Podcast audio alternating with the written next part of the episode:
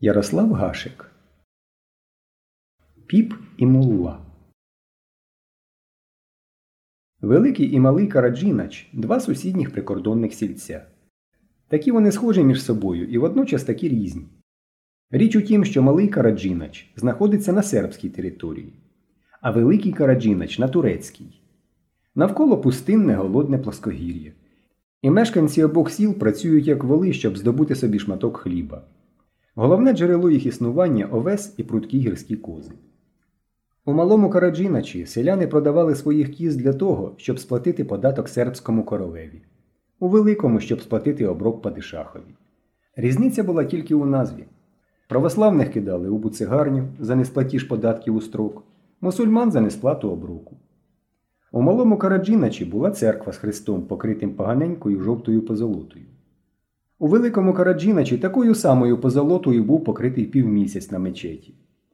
Хрести і півмісяці продавалися у лавці Вірмена Рикована в сусідньому прикордонному містечку. І православні і мусульмани надзвичайно пишалися цією позолотою. Побачивши, що турки побілили свою мечеть, православні взяли з них приклад. А коли християни починали дзвонити в усі дзвони, мулла по той бік кордону намагався заглушити їх вигуками Ілля-ла! Аллах Великий. Скінчивши свій обряд, мулла злазив з мінарета і, запаливши люльку, прямував побесідувати з православним попом Богумировим. Вони зустрічалися біля водоспаду, утвореного гірським струмком, який відділяв Оттоманську імперію від Сербського королівства. Піп Богумиров теж пихкав люлькою. Розмова, звичайно, починалася з пересварів.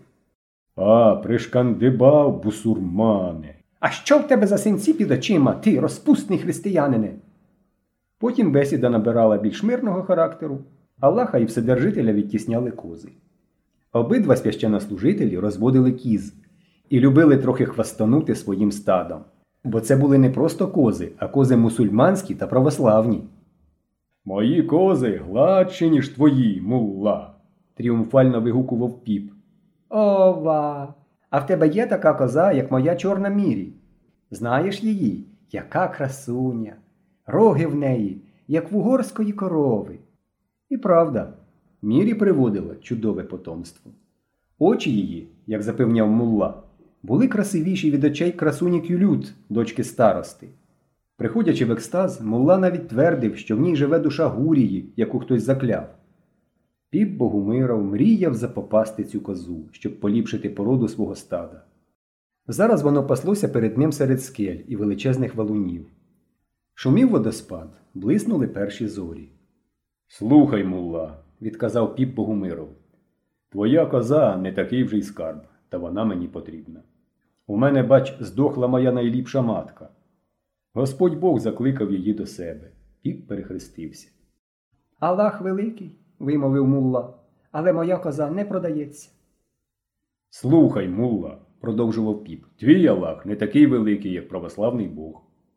Чи творив він чудеса, чи посилав він вам чудотворців?